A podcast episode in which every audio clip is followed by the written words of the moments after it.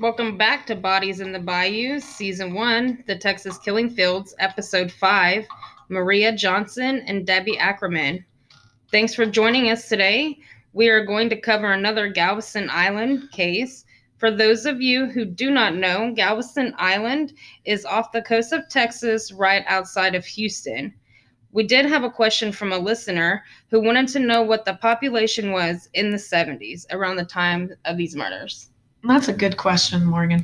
So, Galveston Island in the 1970s, the population was roughly about 60,000. And comparing that to today's population, today's population of Galveston Island is about 50,000. So, a little bit smaller than it was back then.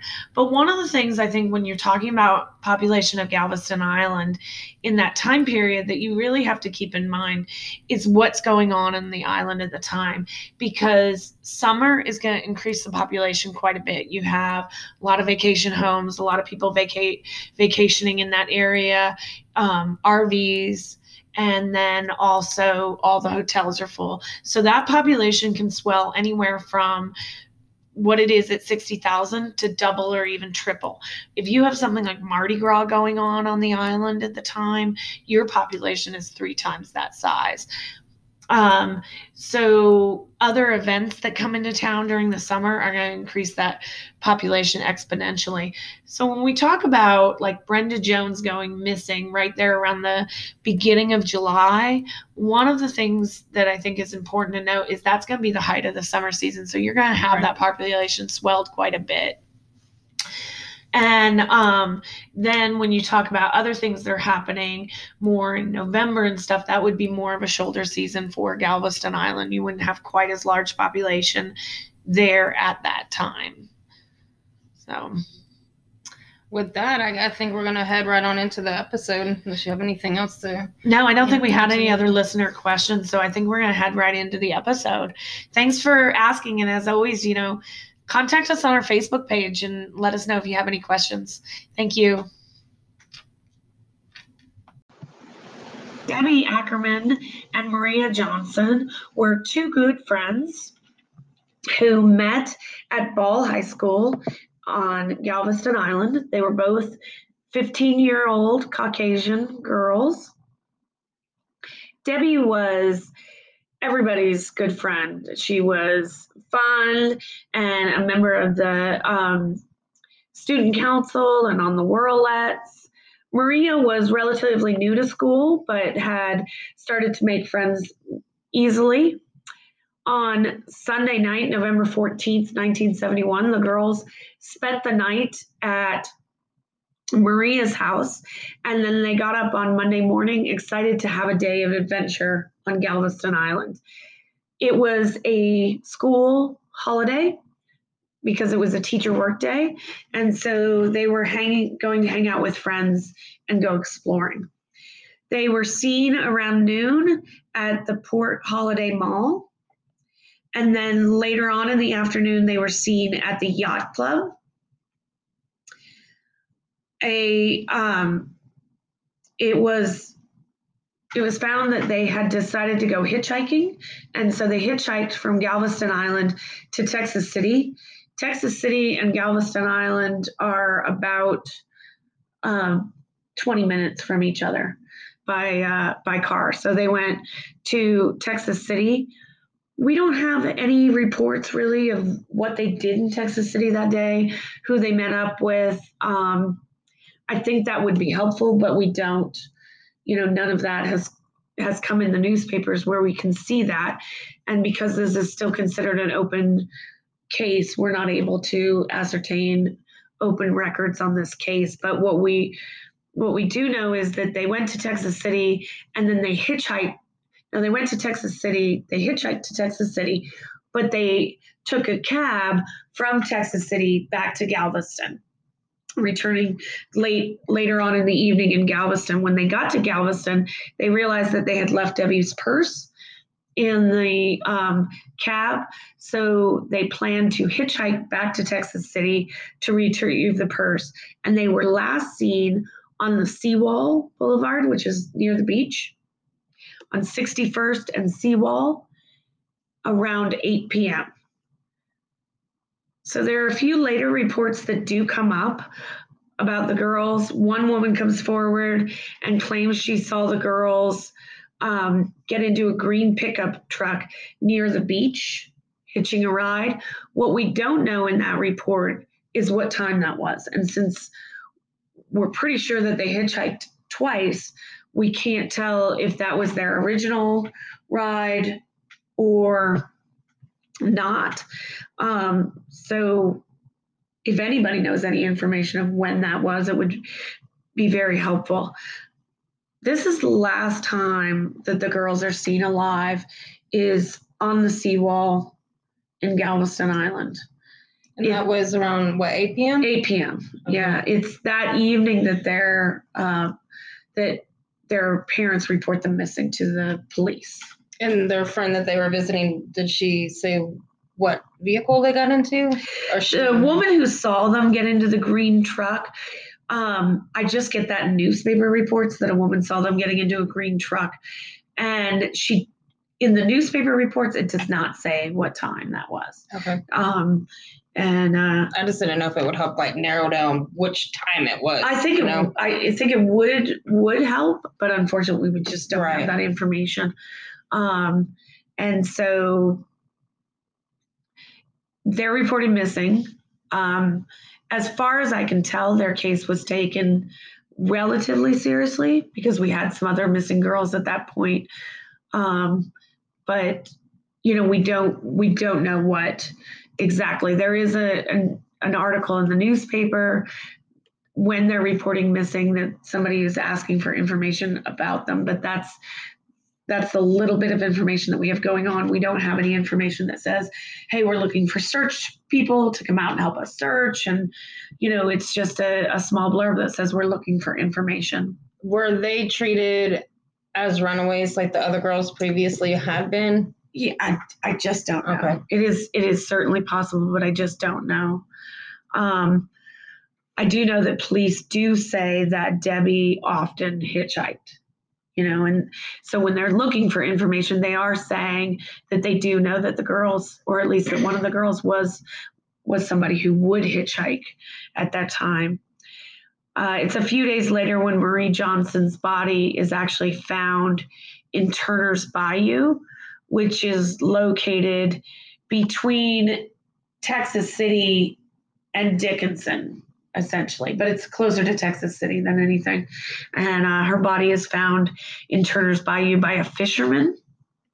When her body is found, um, she's only clothed with a shirt, and her hands and feet are tied with crab line. Not tied like she got tangled up, tied on purpose, tied. And then the next day, after they find her body, the police do go out with a large search crew to search the Turner's Bayou area, and they do find Debbie Ackerman's body in Turner's Bayou. At that point in time, when they um, recover her body, they do find that she also has been tied, but she's been tied with shoelaces. Um, and that she also is not wearing any clothes below the waist. Um, and then near the bank, when they find her body, they also find several other things. They do find a pair of rubber gloves. They find some clothing items that belong to both of the girls, and they find 38 caliber bullet casings Mhm. or shells, I guess.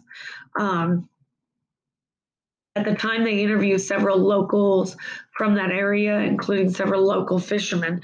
And what the local fishermen say about that is the girls had to be put in the water near the footbridge that's out there, that they couldn't have been put in the water like in Galveston Bay or in Dickinson Bayou or Moses Lake because it's a small inlet there. It's like a slip of an inlet.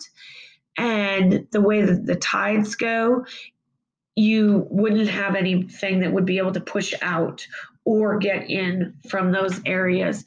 And uh, so the fishermen in that area said it's they had to be in that area. And I think you know with their clothes being found there on the shore and a couple other things, you know, you can deduce that certainly they were found in that area.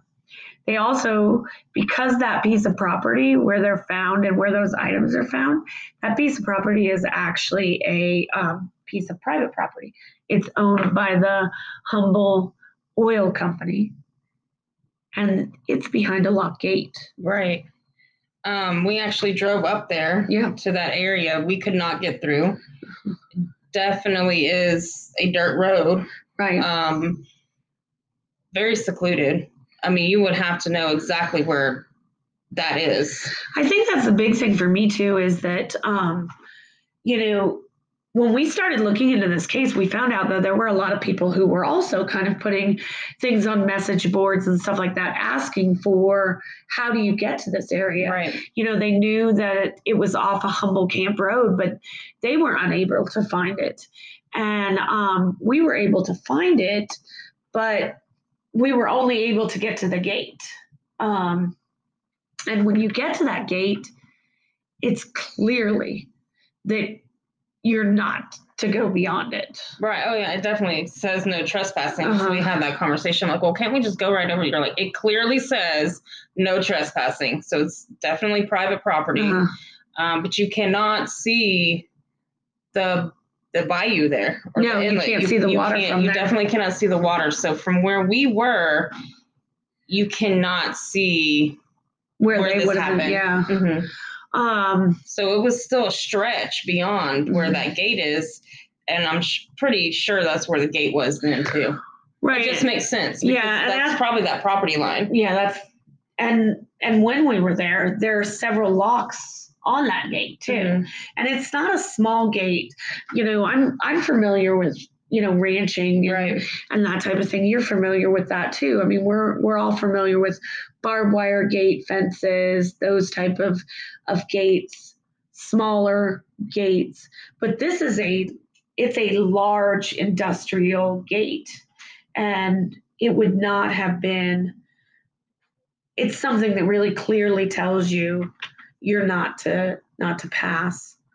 Um, so that was the one thing with that was that the, gate, but um, there is a residence right there. Right next to it. Yeah, I'm, I mean, right next to it because we thought, I wonder how many times they get asked about, you know, can we go back can we go there? back there? Yeah, Um, it didn't appear that anybody was home when we were there for us to ask. So um, um, that just wasn't an option when we were out there. Plus, it was Right. it was a pretty rainy day that day too. Well, and the residence does not appear, it's off to the side. So the residence does not appear to be part of it, but it does appear like the residence probably was there at that time. Right, and it definitely looks like a service road. Right. If I had to describe that, and actually, we do have um, some video or some recordings Uh-huh. at the time that we did take. So maybe we should go back and listen to that and how we describe it then. But it definitely looks like a service road. Yeah.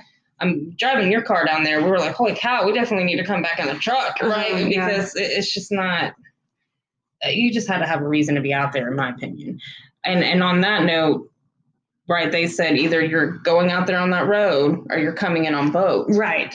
Yeah. So that's that's the only two ways you access that area is either you come up from from the Galveston Bay and that area in there, or you on a small boat, which you know it's a little confusing here because you know you wouldn't ha- want to have a, a like you're not gonna um, take a small boat from Galveston Island all the way through the bay and the shipping channel to the access location that you're looking for there, right? Right.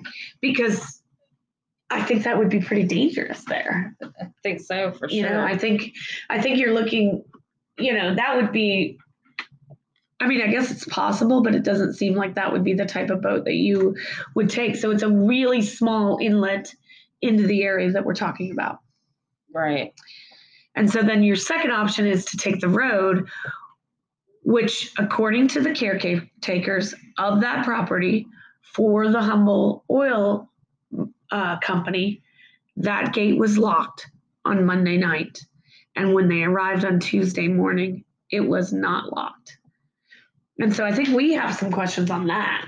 We definitely went back and forth about.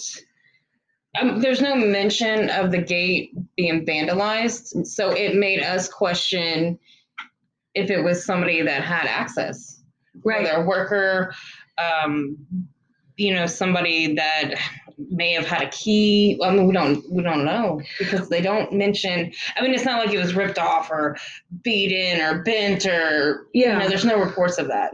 Yeah, they don't say anything in any of the reports about the the gate being damaged in any way or fencing being damaged in any way out there. All they're saying is it was locked on Monday night, and when they returned the next day on Tuesday morning, that gate was left open and unlocked. And so when you drive back there, when you're in that location, to me, it is not the area that you would just be driving around looking for somewhere secluded. I think you had to know that it was back there. Right. You know, you had to know that that you could access it. You had to know that it was back there. And so that's kind of one thing because the other thing that we talked about is um, you know, how did they get there? And we are definitely thinking that they drove in there because of the um, because of the gate. So after a few days, the medical examiner comes forward, um, Warren Lemons, and he makes a statement to the press and he says that both girls were shot twice. That um, they were, um, that, I'm sorry, both girls were shot twice. That they were probably kneeling at the time that they were shot, that they were probably kneeling right next to each other, that um, Maria was shot in the top of the head and the bullet exited through her chin, and that the second shot entered the side of her neck and exited through the back of her neck. That Debbie was shot in the front of the chin, exiting her left shoulder, and the second shot entered her back and went through her lungs, lodging in a rib. So I think, you know, as we talked about that, him saying that they were kneeling, you know, um, it's just, it's tragic to think that of them out there, you know, in that type of position, kneeling with their hands tied behind their back. And, and it, from, from what we can tell, it looks like they probably were on the shoreline at that.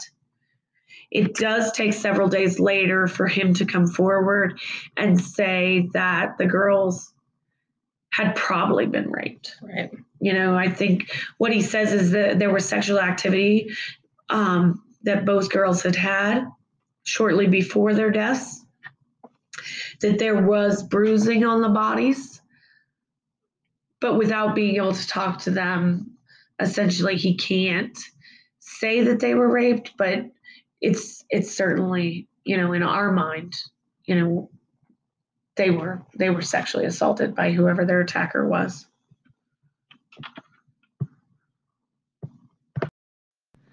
I think another very important thing that we have to talk about is one other incident that i found that to me clearly ties to this. So leslie white who was 19 years old at the time was hitchhiking on galveston island. She lived in houston so she was looking for a ride from galveston island to houston.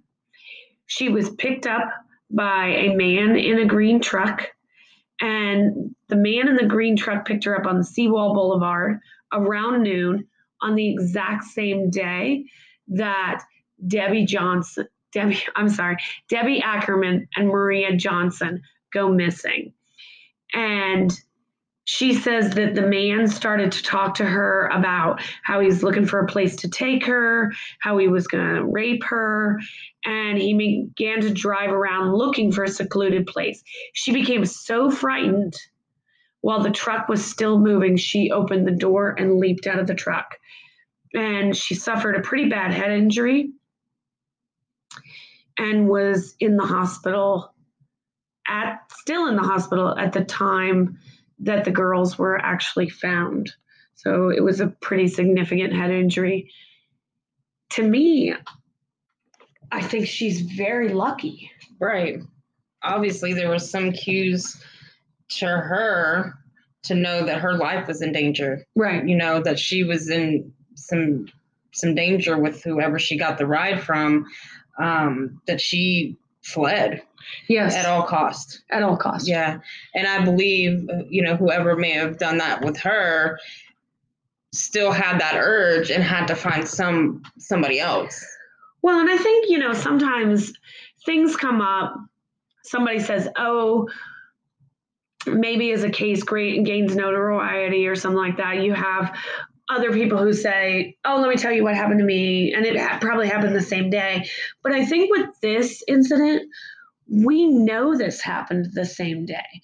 We know that reports were taken from her, that very early on they have linked these two things together.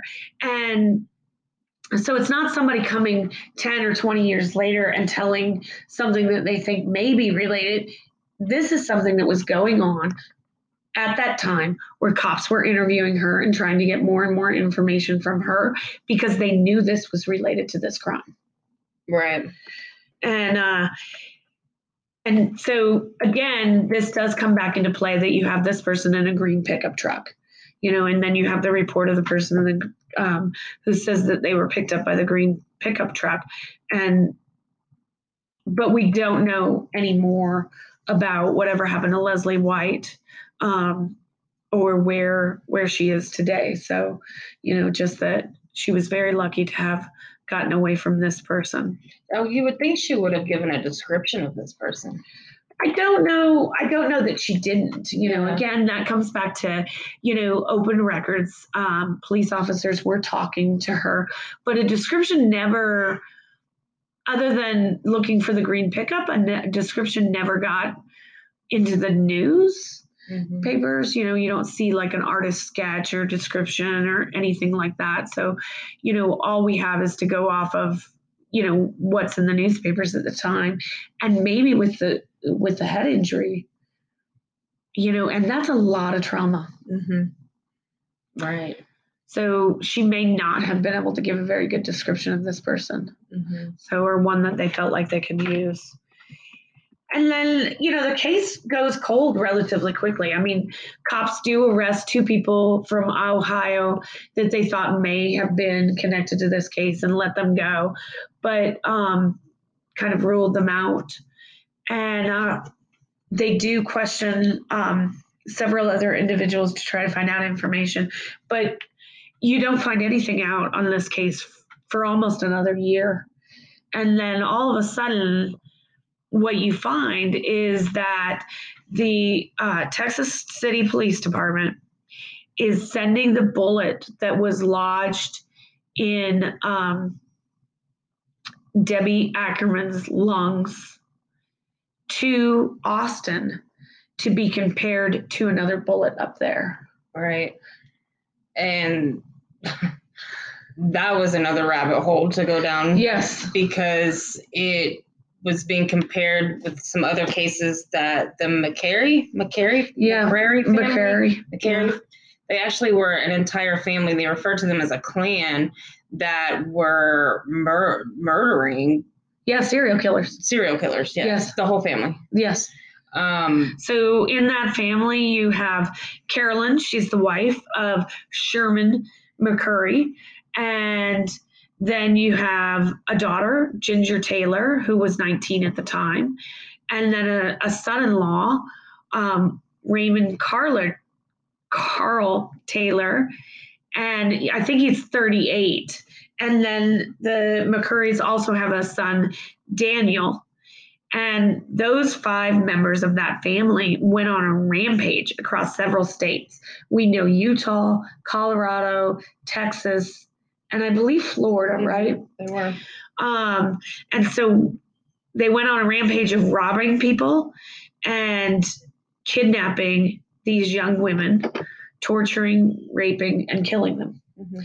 And the closest case that that we found reference to was actually the one up in in Austin. Mhm. Um, It didn't seem that they came So I mean, there was no evidence that they came any farther south. not that I could find. No, you know, I mean, we we certainly find that. And I mean, there's just name after name Yeah, after name with them. It I think they're attributed to over twenty people, Mhm. um, and the McCurrys do not confess. So it's not like we managed to have all of this great amount of information where they start saying, oh, they were here, they were there. You know, Austin is how many hours away? Four, maybe? About Four. So I don't think that it's unheard of that they could have been down here. But, um, and it doesn't necessarily fit their MO because there are two of them. And what we didn't see on their um, kidnapping and, and murder spree was them kidnapping two people at the same Mm-mm, time. They didn't kid- kidnap pairs. Um, and so that is And kind they of did tend, tend to be a little older. okay. You know, their victims seem to be a little older than. I think they do have one 19 year old though. Yeah. Um, so it's it. You know, I think we're not going to cover the whole saga of the McCurrys. I think that's a podcast in itself. um, because there is is so much to unpack there with with the family. When the family is finally arrested, they're actually in California, hmm um, and uh, they they are sentenced on a number of crimes.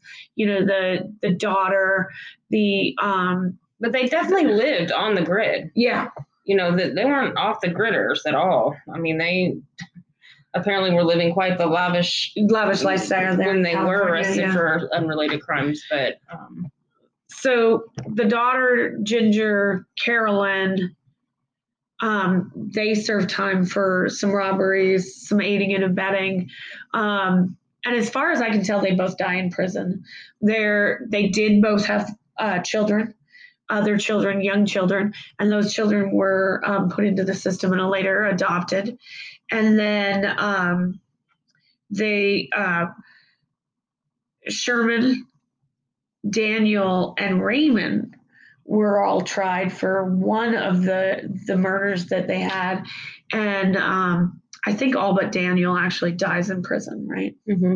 Um, all I can say about this is, you know, I think that Texas City was onto something. I think Right. it was probably good that they were tracking down that lead.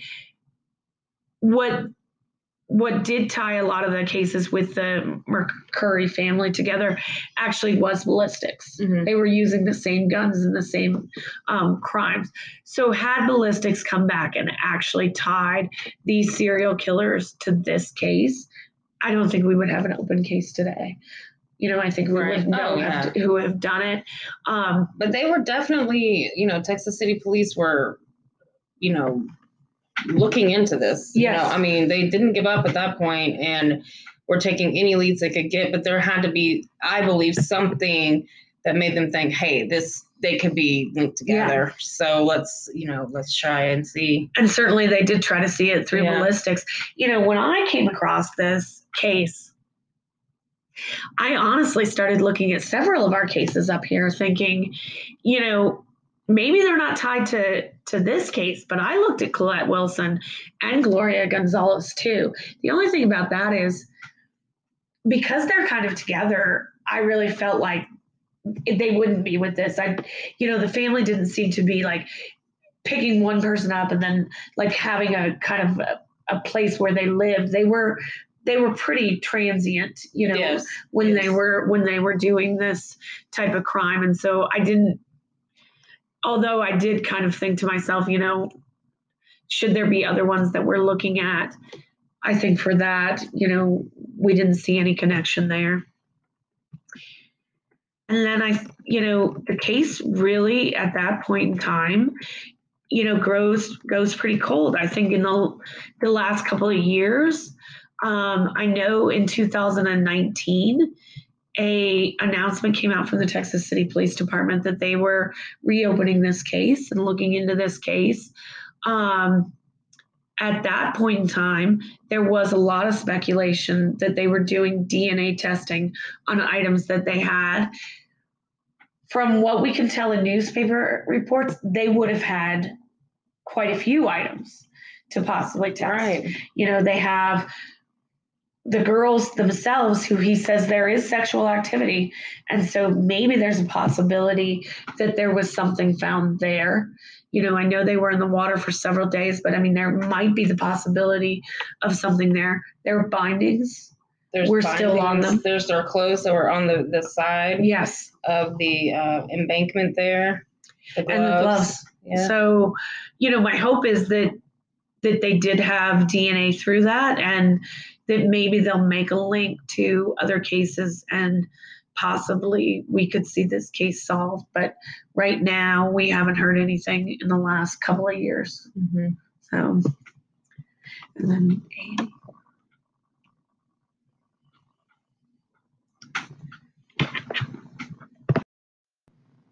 All right, Gretchen. So I know a lot of our listeners and myself included have watched the A&E special that covers this and based on your research and some of the things that they said, they do kind of contradict themselves. So I guess I'm asking like where I guess your perspective is coming from versus theirs. Well, I think there are a couple things. Um, the difference between the A and E special and maybe where we're coming from.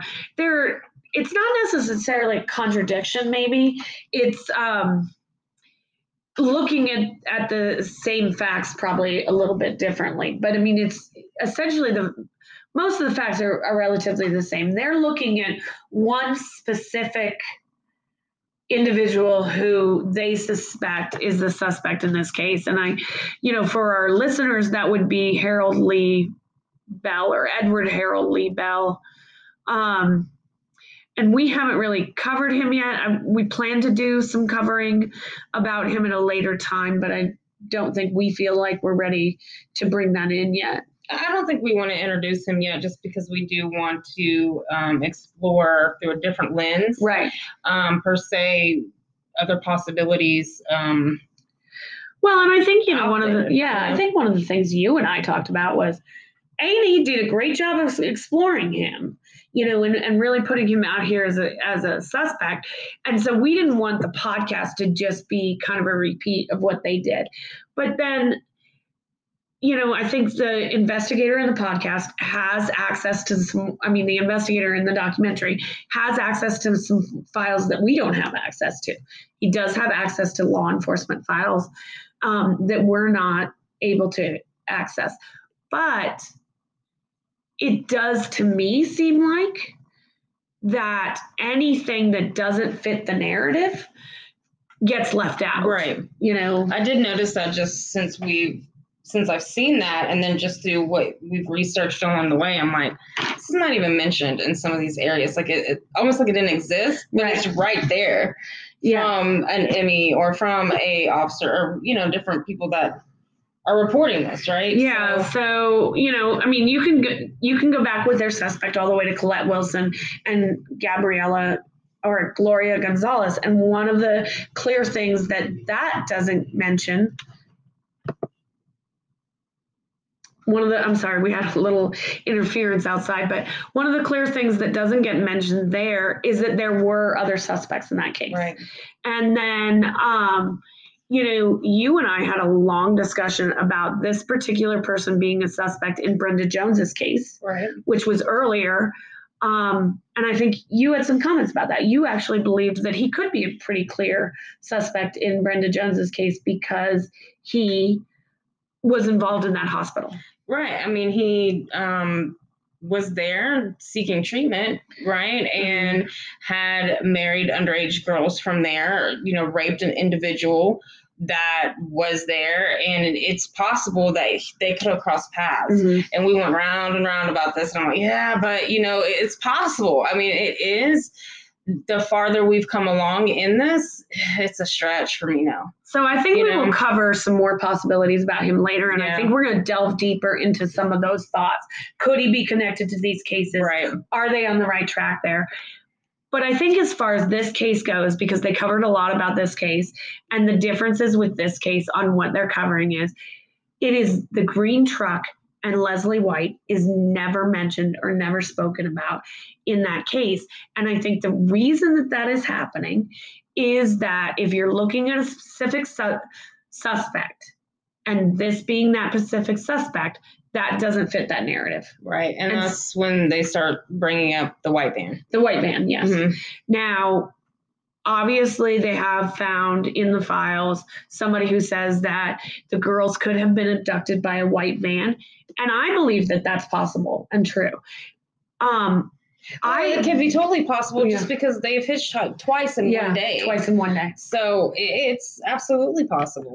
the problem that i had with that was i couldn't find any mention of a white van prior to 2011 Mm.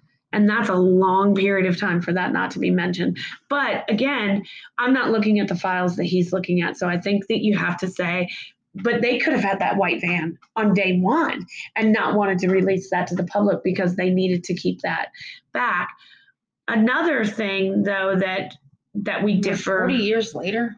Yeah. I mean, come 40 years later, you Yeah. need to mention that? I don't know.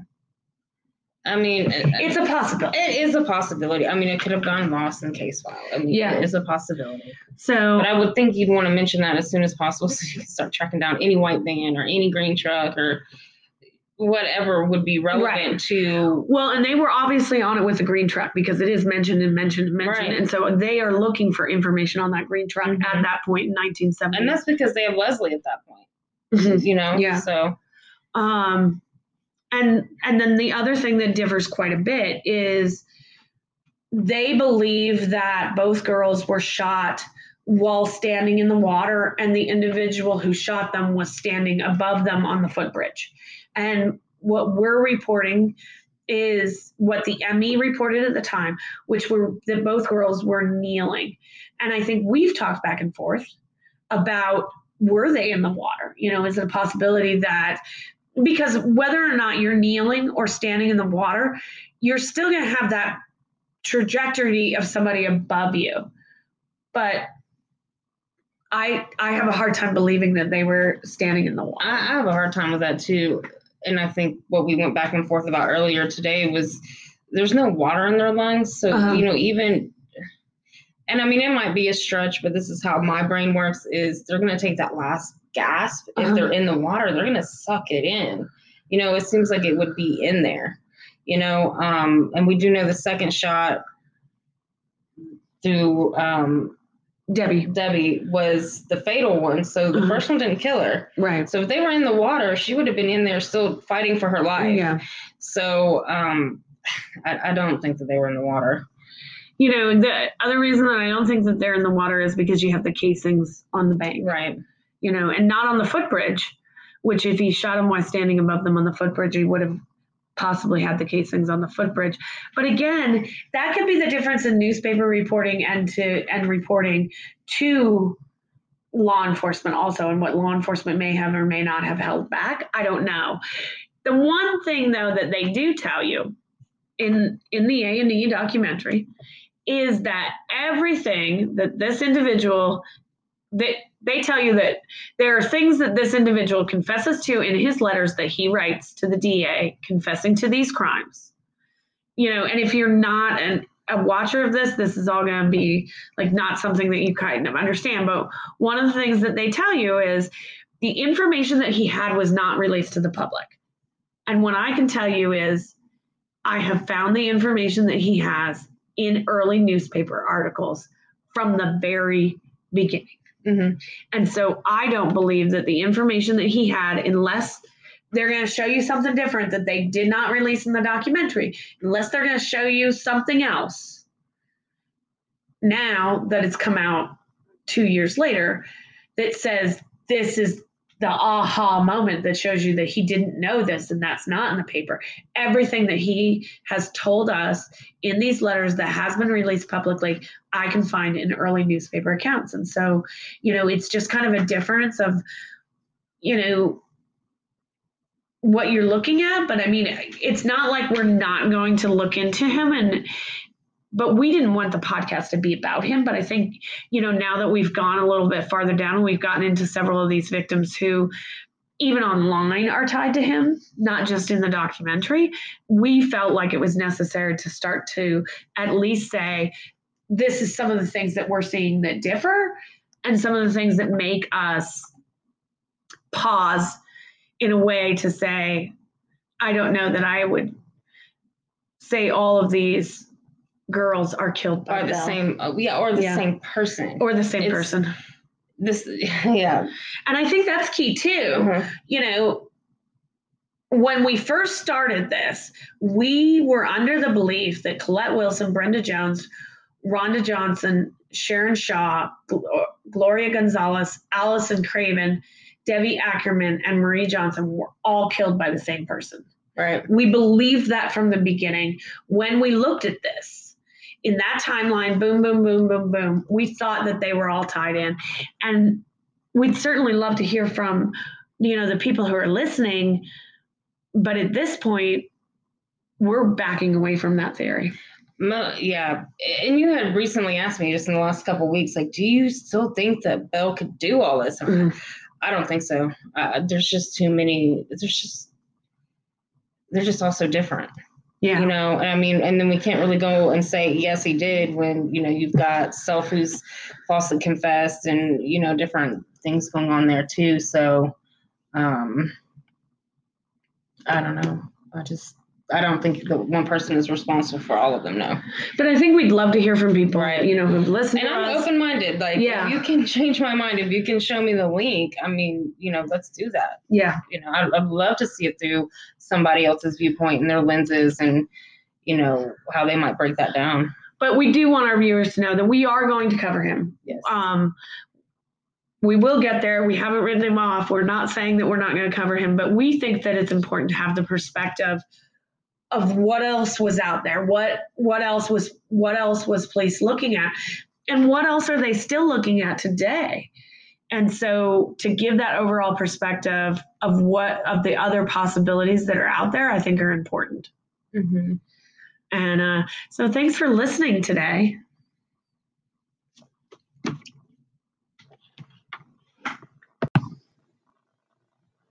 As always, we would love to hear from you. Find us on Facebook at Bodies in the Bayous, and you can always email us at bodiesinbayous at hotmail.com. We would love to get some listener questions and comments. And join us next episode where we will be covering the story of Kimberly Pitchford. And as always, thank you. Thank you.